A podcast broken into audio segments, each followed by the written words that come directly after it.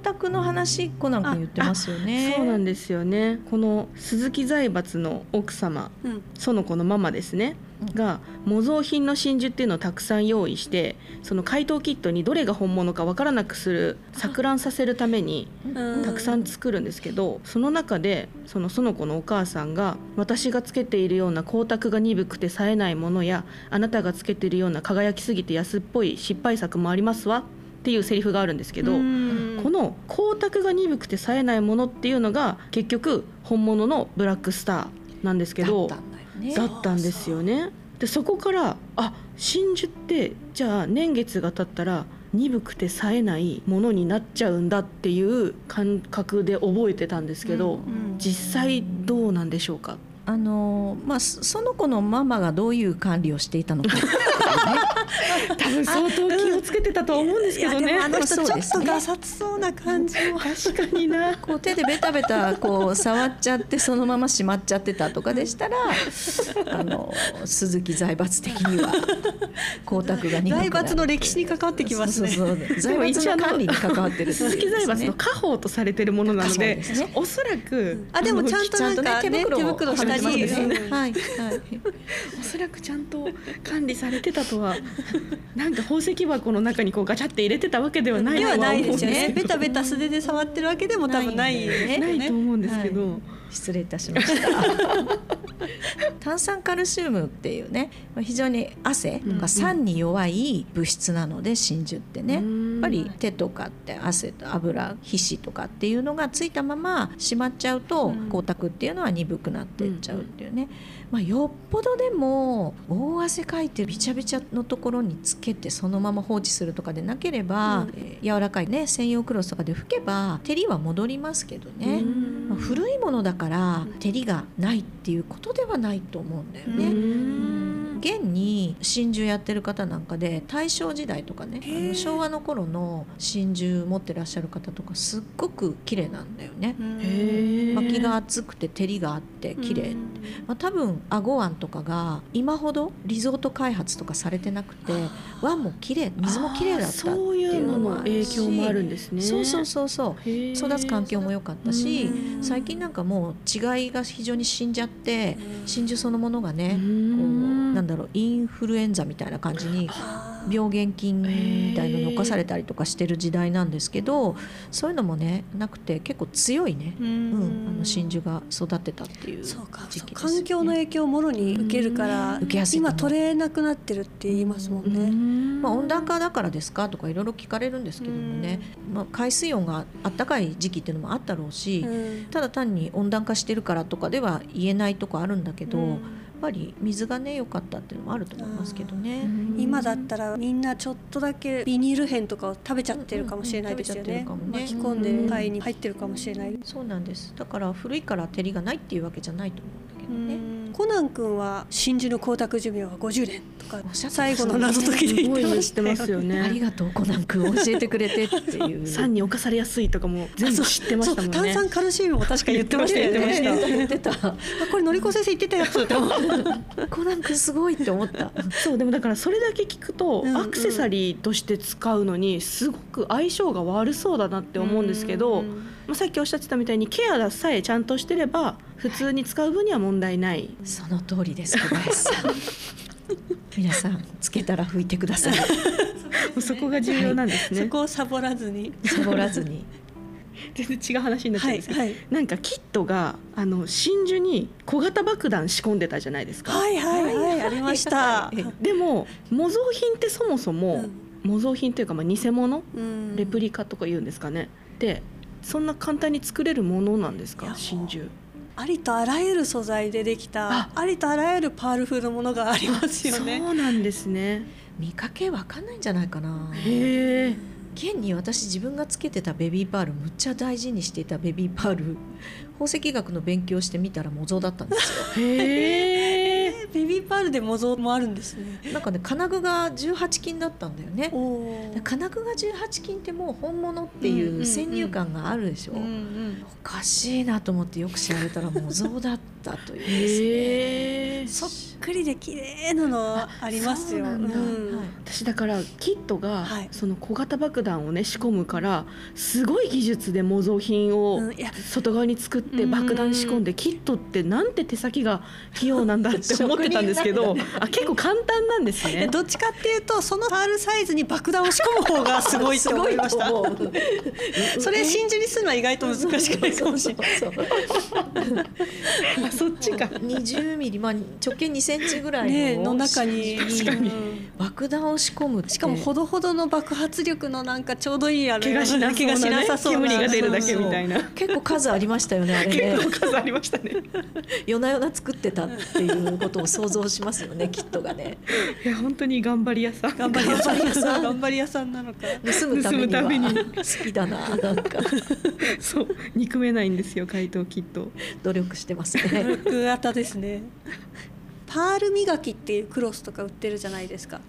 あ, あれで戻る輝きっていうかそれによって起こるのはどういうことなんですかあれは。まあ、まずお客様でシルバーとかを磨くね磨き粉みたいのがついた布で、はいはいうんうん、思い切り真珠を磨いてしまい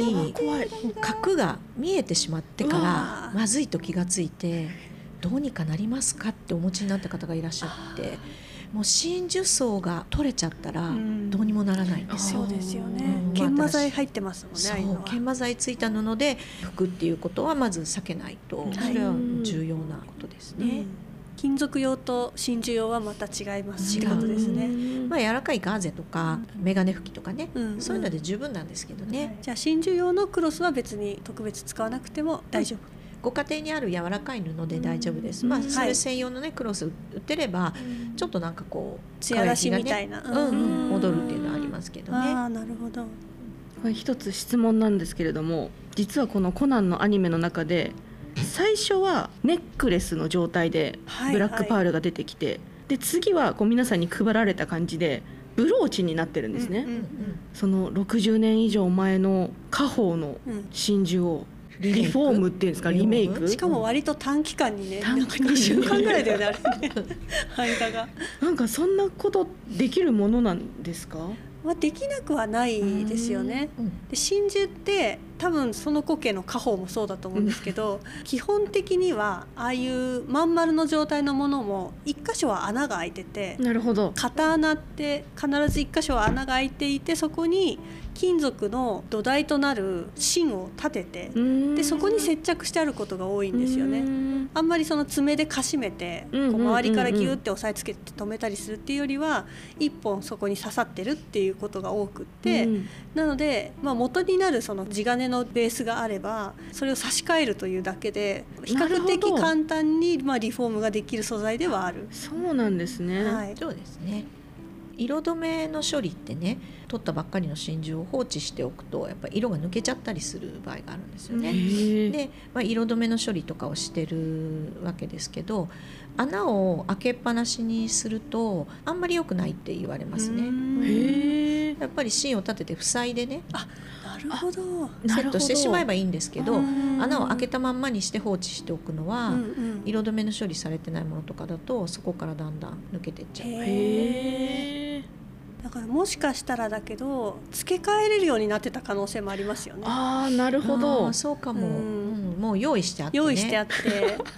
だからもう周りは飾りでネックレスの部分とかブローチ金具のところはもう飾りであくまでその真珠自体が家宝だっていうことかも。そういうことかもしれない、うんじゃなかったらなんかちょっとこう気軽にやりすぎなくていやそうだからキッドを騙すためだけに家宝をそんな勝手にねね、リフォームしていいのかなってかなりいじくってますよね。いじくってますよねあんまりやらない方がいいんじゃないかなっていうぐらいね確かに真珠って例えば硬いところに落としたりすると、うん、玉みたいにポンポンって弾んだりするんですよね。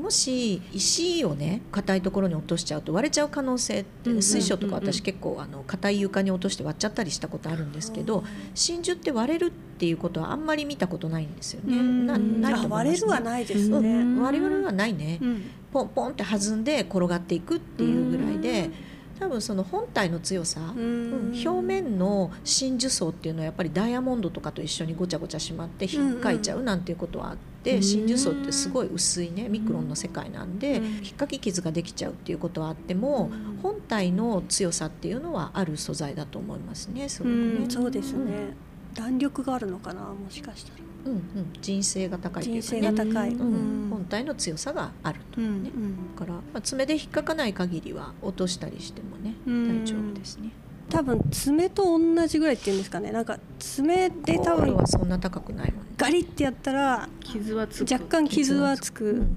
真珠層だからね、うんうん、あの核の周りに薄い層が巻いてるわけですよね。なんかデリケートっぽい見た目をしている、ね、その割にはまあでも強いと言ってもいいのかもしれないですね。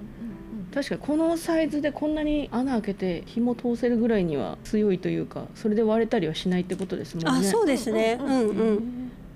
やっぱいびつな形も綺麗だな。可愛いですよね。バロックいいですよね。可愛い。そう。すごいでっかい。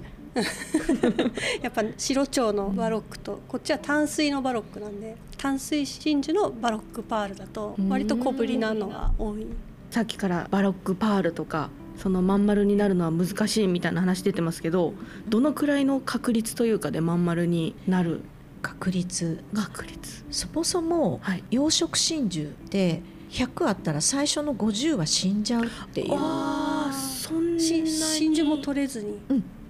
まあ、いわゆる真珠層がまかないとか、はい、死んでしまって真珠には成長しないっていうね、うん、ごじゅっパーセント がまずそこから始まるっていうことで、じゃその残りのごじゅうのうち、まあ、その半分ぐらいが普通、うん、もう残りがちょっといい、最後の、まあ、やっぱり ごパーセント とかね、ここら辺がやっとそのままでも首にいけるよねみたいな綺麗なの、ほんと少ないわけですよね、うんうん、だからまん丸で綺麗なものっていうのはほぼ取れないと思った方がいいじゃないですかね。そんなに。だからやっぱりすごい値段がつくし、 そうですね、それを、ね、並べて連にすると凄まじいことになるっていうことなんですね。なんかね、貝焼けっていうのをやらせてもらったことがあるんですけど、うん、ベビーとあと一つの貝に一つの核を入れて取れる花玉みたいなね、大きめの玉をね開けると、やっぱり尻尾がくっついてるみたいな、角が生えてるみたいなのとか、ふたつがくっついて雪だるまみたいになっちゃってるのとかが、はい、うん、まあ、今ねその雪だるまが可愛いって言ってジュエリーにしてる方とかもいるんですけど、うんうんうん、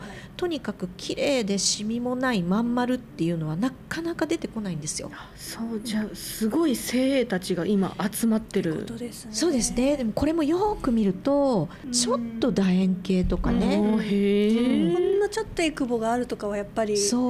珠の味わいですよね。傷があるとかね、傷があるとか、まあ、傷のところにさっきはるかちゃんが言ってたように、うん、穴を開けて芯を立てて傷が目立たないようにジュエリーを作るっていうのが真珠の仕立ての仕方なのでね、いっこぐらい傷があったからって大丈夫なんですけど、うん、ただまあ皇室に献上されるとかね、そういうものに関してはとにかく顕微鏡で検品してもエクボの一つもないみたいなものを使うんだと思いますよ。いやもう奇跡ですよね。奇跡ですね。取れないですよね。うん、すごいすごい。なんですよ。で一方でやっぱり今まん丸じゃない形のバロックパールと呼ばれる真珠も流行ってるんですよね。流行ってますよね。これバロック照りもあって綺麗ですもんね。綺麗。やっぱこのいびつな形が可愛いですよね。可愛いです、うん、可愛いですね、うん、なんでこれダメだったのかなっていう、ね、これじゃあダメだった時代っていうのがきっとあったわけじゃないですか、はい、捨てられてたんですか。まあ、今でも実はあのナチュラルブルーってね、今すっごく世の中で流行してる真珠、うん、まあ、水色っぽいね、シルバーグレーから水色ぐらいの真珠なんですけど、いわゆる真っ白でまん丸の真珠に比べたらナチュラルブルーって ビーきゅうってって言われてきたわけですよね。でもすごくたくさんそういうナチュラルブルーの真珠っていうのは取れてたわけですけども、そういうものは全部、まあ、排除されてたと思いますね。うん、そう、なんともったいない。もったいない。だから買い上げした時にナチュラルブルーの真珠が私のとこに来たんですよ。うん、なんてこのほのかな水色が綺麗と思ってむちゃくちゃ喜んでたら、アテンドしてくれた仲買人の王子様がですね、うん、わあ残念だったねっておっしゃってね、えー、全然いいです綺麗じゃないですかって言ったら、こういうのはね B 級なんだよって言われてすごいショック受けたんだよね。で作り主の方に本当はどう思われるんですかって、こういうの綺麗ですよねって聞いたんだよね、うんうん、率直に聞きたいって言ったら、うんうん、やっぱそれは自分が作ってる真珠だから、うん、全てが愛おしいし全てが可愛い。そうですよね。そうそう、うん、ただその世の中が求めてくるものっていうのは、うん、丸くて白いものだから、うん、こういうのはって言われちゃうのはね残念だけど仕方がないっておっしゃってたのがすっごいなんかね心に残ってて悲しい、うんうん、でいつかねナチュラルブルーの逆襲っていう新しいコナンの新しいコナンのエピソード来ました、はい、映画のタイトルみたいなナチュラルブルーだけを並べて販売会やるのがいいですね。いいですね。私のリベンジ大会というかですね、でも逆に知識がないととても綺麗そうだなって普通に思いますけどね。まあ白くて何にも中に含まれてないダイヤモンドが一番いい、白くていくぼも何にもないパールが一番いいっていうのはやっぱり格付けをすることでより価値を高めたい人たち側の理屈だから、本当は違う楽しみっていくらでもあって、それがやっと今になって認められたり、その楽しみ方ありだよねってみんなで言えるような時代になってきたっていうことですよね。本当そうですね、うん、すごくだから今ナチュラルブルーがね普通に市場に並んで、まあ、この間も友人の展示会ね手伝ったりして、うん、パシフィコ横浜でね真珠のブースに私も立ってたんですけど、うん、ナチュラルブルーいっぱいあるから今、うん、なんか良かったねナチュラルブルーナチュラルブルーの側の気持ちになってますね逆襲っていうねあの過激な言葉を使うまでもなく受け入れられてるっていう事実があります。ナチュラルブルーの啓蒙ぐらいの感じですね。そういうのはもう優しく受け入れられてますなんか小さいながらレフ板効果があるって。あ、なるほどちょっと顔色明るく見せてくれるみたいなのりこ先生よくピアスでここにこれがあるとレフ板になるのってよく言ってますよね。でかいのをつけてる理由はそれかっていうですね左右からだから結構あの立体的に顔を、はい、照らしてくれてるそうなんですよ。じゅうろくミリぐらいの白蝶の大きなピアスとか重たいんですけどね、やっぱりしょっちゅう仕事の時とかもつけてるんですけど、多少なりとも輝きを私にもたらしてくれる的な明るさよ集まれ光よ恋みたいなのありますねでもやっぱりのりこ先生が黒とかそれこそピーコックグリーンとかイエローっぽいのとか白をピアスでよくつけてらっしゃるじゃないですか、はい、あれを見てなんかこうこんなに手軽にというかピッとつけてきた感じでつけるのおしゃれだなってすごい思いましたね。ありがとうございます、まあ、ナチュラルブルーとかもねつけてると友達とかがねなんか白じゃなくて水色が欲しいとか言うんですよね。だからもうカラーパールね流行らせたいと思ってるんですけどね。うんうんうんバロックも本当に売ってるお店も増えましたしね、扱ってるところも、はいまあ、イミテーションからね入っていただいてもいいですけどね。そうですね、うんまあ、パールを体のどこかにつけるっていう楽しさっていうんですかね、うん、それをね感じるって大事だと思いますけどね、うん、ちなみにこの真珠のコナンくんの回って、うん、コナンとキッドが出会うっていうすごい作品なんじゃないですか。歴史的な回ですよね。歴史的な回じゃないですか。そうなんですよ、まあ、青山先生がどういう意図でこう出してきたのかは分からないですけど、うん、もう今となってはライバルっていうかもうほぼ仲間なんじゃないかっていうぐらいのところまで来てる。最新で、はい、へっていう場面もあったり、うんまあ、あくまで敵というか、はいはい、泥棒と探偵なので、うん、敵は敵なんですけど、うん、なんかちょっと協力体制を取る時があったりとか、うんすごく重要人物なんですよ。メーターってコナンに。あとあのランちゃんがなんか新一くんが別の女の子と歩いてたよみたいな、うんうんうんうん、でそれを見かけて、はい、あったあやだ新一ったらみたいな、うんうん、ちょっと嫉妬しちゃうみたいなのがあって、それぐらいキッドがリアル新一に似てるみたいなあれ似てるんですよあるじゃないですか、はい、それは一体、まあ、そういう設定というか、はい、たまたま似てるって感じ。一応そうですね、たまたま似てる。でそのキッドの素顔がもうほぼ新一みたいな、めちゃくちゃ似てるんですよ。だからキッドって変装もすごく得意で、はいはい、いろんな人物になりすますんですけど、新一になりすます時はもうなんなら素のまま、多分髪型とか服とか口調を真似るだけでそういう時もあるんですね、はい、新一になっちゃう。そうなんですよ。だから利用されるところもあるんですよね。あ、なるほど。えキッドっておじさんっていうね、最初の方にってなんかせんきゅうひゃくなんじゅうぜん半に活躍したどうのこうのみたいな。そうなんです。そこはねまたねこういろいろ難しいところなんですけど、はい、一応怪盗キッド、今の怪盗キッドはに代目とされていて、あ、昔いたキッドはお父さんなんですよね、うんうん、で今はその息子がキッドとして活動してるみたいな感じなので、そのさんじゅう代よんじゅう代、うんうんうん、もしくはじゅう代みたいなっていう差が出るっていうのはそういう意味があったっていうこと、ね、こんな刺繍してるんですね。刺繍、そういうことですね。これネタバレ大丈夫ですか？大丈夫ですか？大丈夫だったか大丈夫だと思うんですけど。大丈夫ですかね。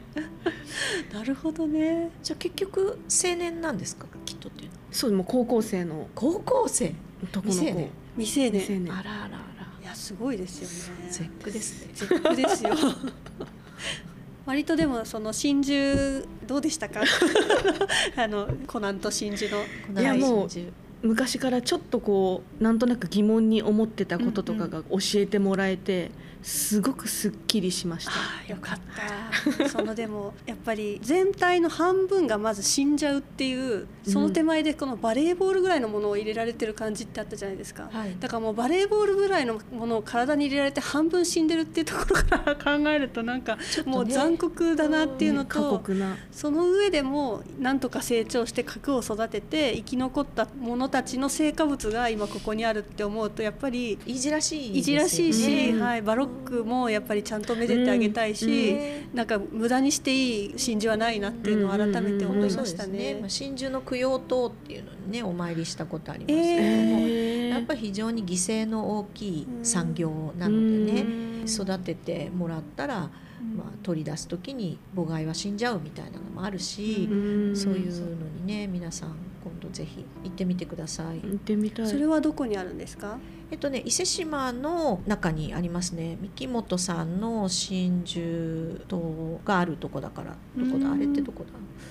賢島ですね。賢島の中に真珠の供養塔っていうのがありましたね、はい、お参りしてきました。そうなんだ。結構ねあの真珠を貝焼けしてね、うん、まあ、妨害になってる真珠は死んじゃうわけですけど、はい、その時に真珠と一緒に取れる貝柱ってね美味しいんですよ。ああ、そう、食べるのかが気になってた。やっぱ食べれるんですね。なんかすごい今救われた気持ちになりました、ね、ねね、ただ真珠が受け取り出されて死んじゃうだけだったらね、うんうん、なんか報われないけど、うんうんうん、炒め物とかね、うん、かき揚げ、へえ、美味しそう。甘くて美味しいんだこれが。かき揚げ美味しそう。